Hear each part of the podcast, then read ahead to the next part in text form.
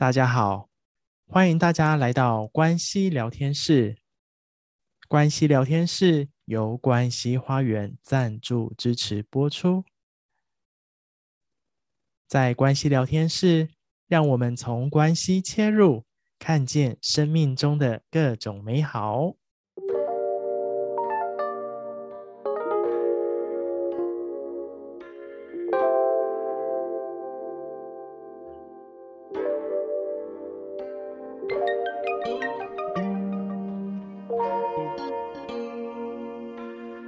还记得我们呃一开始哈谈到这个亲密关系的面向啊，那在伴侣的这个部分，我们花了很多的时间在谈。然后上一次呢，我们就谈到了这个亲子的关系。今天呢，我们就要来谈谈人际关系了哈。那这个人际关系呢，包含我们在工作职场上哈，这些都是属于人际关系的面向。那么在这个人际关系里面呢，我们。会遇到各式各样的人，无论你遇到什么样的人，大概可以归类成这三种人哈。那哪三种人呢？有一种或许是你很喜欢的，好，那么这种人呢，就是跟你一样的人，哈，也就是说，在他的身上可能有跟你呃那种类型是很相同的，特质是很相像的，好，那伙伴们呢，你可以感觉一下哦，当在。呃，跟人际关系里面呢，你遇到跟你呃同一类型的同质性很高的人，你感觉怎么样？当你有这样的感觉的时候呢，你会怎么反应呢？比如说，有些人会觉得，哇，太棒了，我遇到了知音，我遇到了那种志同道合的人，然后会有一种哇，相见恨晚的感觉，一拍即合。然后你会觉得哇，我真的是觉得太棒了。如果你有这种感觉呢，那通常或许比较有机会跟他是合作。那也有一种状态是这样：如果你遇到跟你相同的人，你会经验到哦，这样我会不会被他取代？还有我跟他的同质性这么高，那会不会呢？人家用了他就不会用了我？哈、诸如此类这样的一个想法跟感受的时候，那或许你就不一定是会合作喽，反而会跳到另外一个部分。这个我们讲这是陷阱啦，哈，就是会变成你竞争性很强。那你可以好好的感觉一下哦。那你遇到这个跟你一样的人呢？你到底是合作还是竞争呢？哪一个是比较多的？好，你可以好好的去感觉。那另外呢？我们也会遇到呢，跟我们不同的人，对吗？这样的人应该或许还蛮多的哈。啊，你再感觉一下，遇到跟你特质不一样的人，你的感觉是什么？比如说你很害羞，然后他很活泼，对不对？或者是你这个很很怎么讲，比较那种呃胆怯，可是那个人天不怕地不怕，好，跟你很不一样嘛，对不对？那遇到这样的人，你的反应会是什么？啊、欣赏或厌倦，对，你看哦，如果说我今天遇到诶这么跟我不一样的人呢，我会觉得说，哇，他身上有我没有的耶，然后你就会非常的欣赏他，对不对？你会觉得哇，这个我没有，那么他有，真的是啊，太棒了，对不对？哈，你会很欣赏他。但是也有一种状态是，如果你没有办法欣赏他身上。跟你不一样的特质的时候呢，当你没办法欣赏，你就会掉到另外一个部分哈，就像伙伴讲的厌倦哈。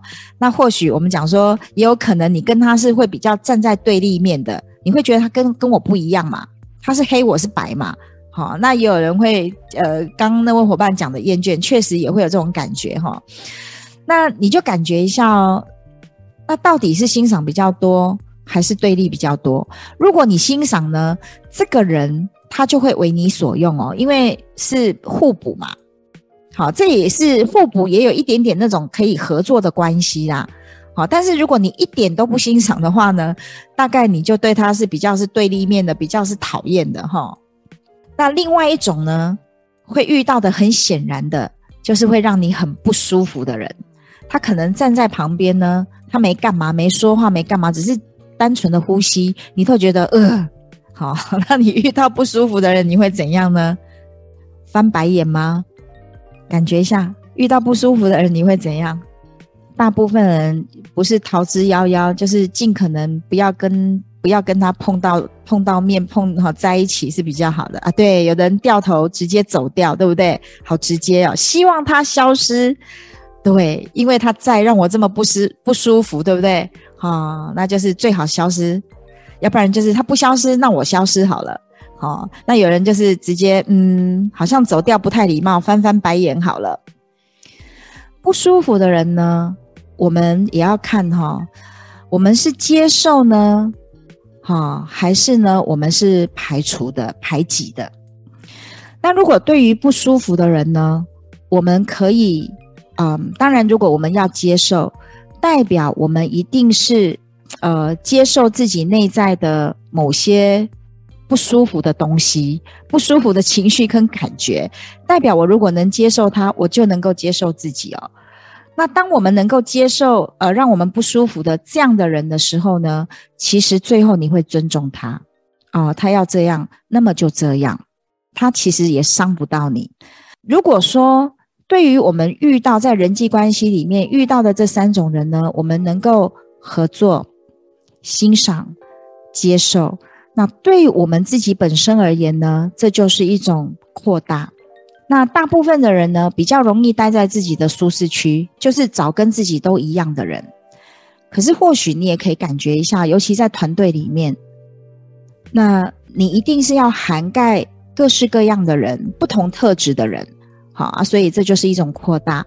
但如果呢，我们调调到的是另外一面，就是竞争、对立、排挤，那或许在人际关系里面，你真的有的受啊，叫做很难受，对吗？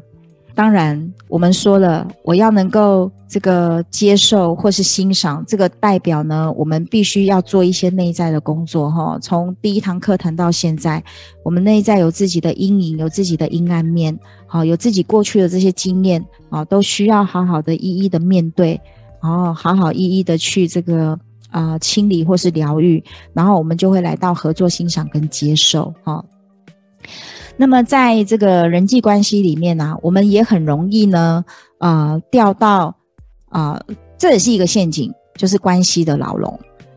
那么，这个关系的牢笼呢，对于上过活出角色的伙伴都很清楚哈，这个牢笼里头就有这三种人。那这三种人呢，嗯、有时候我们自己是，有时候是你身边的人是这样子的。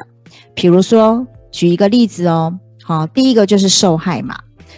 有些时候呢，当你觉得委屈啦、不公平啦，觉得怎么这么倒霉，然后觉得自己啊好无能为力哦，或者是好失望哦，好无助，甚至于你会惊艳到那种难过啦。这个不被理解啦，或者是你经验到刚刚讲的被排挤、不受欢迎啦，或者是呢，在你心里面你很在乎的这个人，你觉得很重要的这个人，他忽略了你呀。如果你有以上刚刚所说的那些感觉，好，包含有时候觉得自己很可怜啊等等，那代表那一刻你是处在受害者的位置。那我们除了会来到受害者的位置呢，有时候我们也会去到加害者的位置哈。比如说，当有时候，哎，举例，如果你对孩子，或是对下属，或者是对你身边的同事，你很严厉，你很严格，然后呢，呃，对于某些事呢，你这个口气不太好，你批评、指责。或者是呢，你有许多的要求啊，甚至于你会觉得啊生气啦、不耐烦啦，有时候呢又很完美主义哈，那就是有一些挑剔啦。那当我们是有这些状态的时候，代表这时候我们处在加害者的位置。那么在关系里面呢、很多时候是互为加害跟受害的。比如说吵架的时候，你看吵架都不会有好话嘛，彼此会互相指责啦、怪罪啦、攻击啦，好，那就是一下子你受害，一下子他加害，那一下子他这个呃这个加害，你又变成受害，好，就是在这这里头呢，一直在对调你们的位置。那有时候也是这样哦，啊、呃，比如说举例哦，你今天下了班，然后回到家，尤其女性哈、如果这个是双薪家庭的。呃，老公老婆都在外面有工作，可是回到家之后呢，老公可能在旁边休息，翘二郎腿了。可是太太还要忙着干嘛？哦，可能忙着要帮孩子洗澡啦，忙着煮晚餐啦，准备饭菜啊，对不对？然后看到另外一半怎么都没有帮忙，就在那里休息，翘二郎腿，哇，不由自主你就觉得本来是受害哦，觉得自己怎么这么可怜？呃，累了一整天回来还要搞这么多的事情。可是想着想着你，你这个不舒服的感觉让你开始生气哦，然后你开始可能就责怪你的另外一半哦，然后你骂他哦，为什么都不来帮忙？那为什么你还在这个看你的电脑，然后玩你的 game？好，当你这样子在骂他的时候，那你的另外一半可能惊艳到无辜啊，我在这边好好的也没干嘛，你干嘛对我发脾气嘞？然后接着两个人。说着说着吵起来了，好，就互为受害加害哦，这是我们经常会见到的一种状态。那这个，嗯，受害跟加害这个牢笼里头还有一个人很厉害哈，这一个人叫做拯救者。那有时候我们也会来到这种位置哦，比如说，诶。当你在对某某人下指导棋的时候，你告诉他这件事情应该这样做，应该那样做啊！我告诉你啦，你应该哈这样这样这样这样开示，对不对？或者是你想要帮某个人，或者是你承担的某个人的责任，好，举例啊，比如说你明明是部属，你去承担的主管的责任，好，或者明明你是孩子，你去承担的父母的责任，或者是把某一些事情呢，你自然的这个合理化了。好，或者是呢，你想要成为那种模范啊、榜样啊，好，这时候，或者是你牺牲啊，好，这些时候都代表你掉到了拯救者的位置。有时候呢，这三个位置呢，我们遇到不同的人，遇到不同的这个情况，其实我们就轮着在这三个位置里头跑来跑去哦。举例哦，比如说。哇，今天这个老板呢，对我发了一顿脾气啊，我就在受害者，我觉得我自己很可怜。然后遇到这个老板烂烂老板，对不对？好，他就是加害者，觉得这个老板这么真的不讲道理，好，等等。好喽，这时候呢，这个中午午休的时候，你就找了你的同事哦，来跟你一起去吃饭哦。这时候呢，因为你受害嘛，然后你就对同事讲了很多老板的不是哈，然后你的同事就变成你的拯救者哦。那他如果安慰你的时候啊，这时候他就是拯救成功哦。好，那如果你的这个拯救者呢，你你希望他能够对你呃安慰你呀、鼓励你呀，但是他却没有这么做，甚至于会跟你说啊，好了，吃饭的时间不要讲这些不愉快的事。哇，这时候你没被他认同到的时候，你又受伤哦。他可能从拯救者去到了加害者，好，那诸如此类这样的一个情况。所以在关系里面，我们有时候跟自己玩，有时候我们找别人跟我们一起玩。如果我们自己玩呢，那么我们内在就会上演八点档连续剧，你一下子又受害又加害又拯救，自己玩来玩去。那有时候呢，你会找人来陪你演对手戏，好，受害者呢就会找加害者跟拯救者。那如果你是拯救者呢，你就很容易遇到受害者，你身边围的大概就是一群受害者。那加害者呢，你是从受害者来的，所以人呢受害久了，好，你在这里委屈久了，你换到另外一个地方去的时候，你可能会把你压抑隐藏的委屈全部宣泄出来，这时候你变成加害者。啊，所以在人际关系里面呢，关系牢笼也是非常常见的哈。对于这个遇到不舒服的人，你好好的感受一下，你真正不舒服跟不喜欢的是什么？啊，比如说他可能是一个呃花钱很谨慎的人，可是你却解读他是一个小气吝啬的人，有可能哦。所以你会觉得，我、我对他的不舒服就是他一毛不拔，像铁公鸡一样。好，或许举例哈，或者是他是一个很细心的人，然后他很多事情他会一直在跟你确认，一直问你，你就会觉得他是一个很掌控的人，很控制的人，所以你很不舒服，哈、有可能，对吗？其实他就只是很细心而已嘛。那么刚刚在讲啊，在关系的牢笼里面啊，啊、或许你也可以好好的感受一下，那这三个位置呢，你比较经常处在哪个位置？好。那当你是受害的时候，好，就是我们刚刚讲的，你觉得委屈啦、不公平啦，觉得自己很可怜呐、很无能为力等等，好，当你受害，那么谁是你的加害呢？好，谁在指责你或怪罪你，或是挑剔你？好，那他说了什么，做了什么，让你有受害的感觉呢？那如果你是拯救者的时候，好，那么你。你是受害的时候，谁是加害，或是谁是拯救？那拯你你这个拯救的这个人，他为你说了什么或做了什么吗？或是其实是你希望他为你说什么或为你做什么？好，好，那么我们继续啊、在人际关系里面呢、其实呢，我们都啊、互相彼此互相镜映跟投射。那什么叫做镜映跟投射呢？由内往外叫投射，比如说我内在有许多的阴影啊，什么叫做阴影？就是我嗯不喜欢自己的部分，我不接受自己的部分啊，我不允许自己的部分，比如说自私这件事好了啊，我不允许我自己自私，或者是我没有办法呃接受我是一个自私的人，或者是呢，我觉得我不应该自私，好，那这个就会变成是我们内在的阴影。阴影往外叫投射，那什么是镜映呢？哦，就像我刚刚讲的，如果我们遇到让我们不舒服的人，那那么他就是就是一面镜子，镜映出我们内在有着什么样的阴影。好，那我现在要举一些例子，伙伴们自己也可以来印证一下。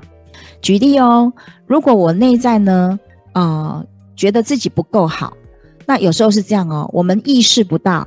或者是呢，我们没办法承认我我自己不够好。事实上，我们有，但我没有办法承认，或者是我我还没有发现。好，但是这个阴影是存在在那里的。那我们就会往外投射呢，那投射成这个人他在嫌弃我。事实上，他可能只是跟你说：“哦，这里可能需要再改一下哦，或是怎么样。”你就惊艳到：“哦，你你在挑剔我，你在嫌弃我。”事实上，他并没有，他只是跟你讲这样子改一下可能会比较好。那因为我们内在有不不够好的阴影，所以我们就会投射他在嫌弃。那同样的，如果你遇到一个你觉得他嫌弃你的人，你再把他照镜子照回来，那就是我内在有不够好的阴影。好，所以我说关系就是互为镜映跟投射。那么，如果我们内在呢缺乏自信，或是没有自信，那么这样的一个阴影往外投射呢，就会我们会看到这个人，我们就会把它解读成哦，这个人很骄傲。那事实上他只是有自信而已。可是因为我们没有自信，所以我们会把它解读成骄傲。那同样的，当我们在说哦，这个人很骄傲，那你从这一个人呢，啊、外面的这个人看回去，他是一面镜子，你看回去呢，其实就照见了原来。内在我是缺乏自信的，或者是我没有自信啊、害怕输啊、哦。这个我曾经听过新加坡的伙伴说过这这三个字，他说我们新加坡人什么都不怕，就是惊输啦，对不对？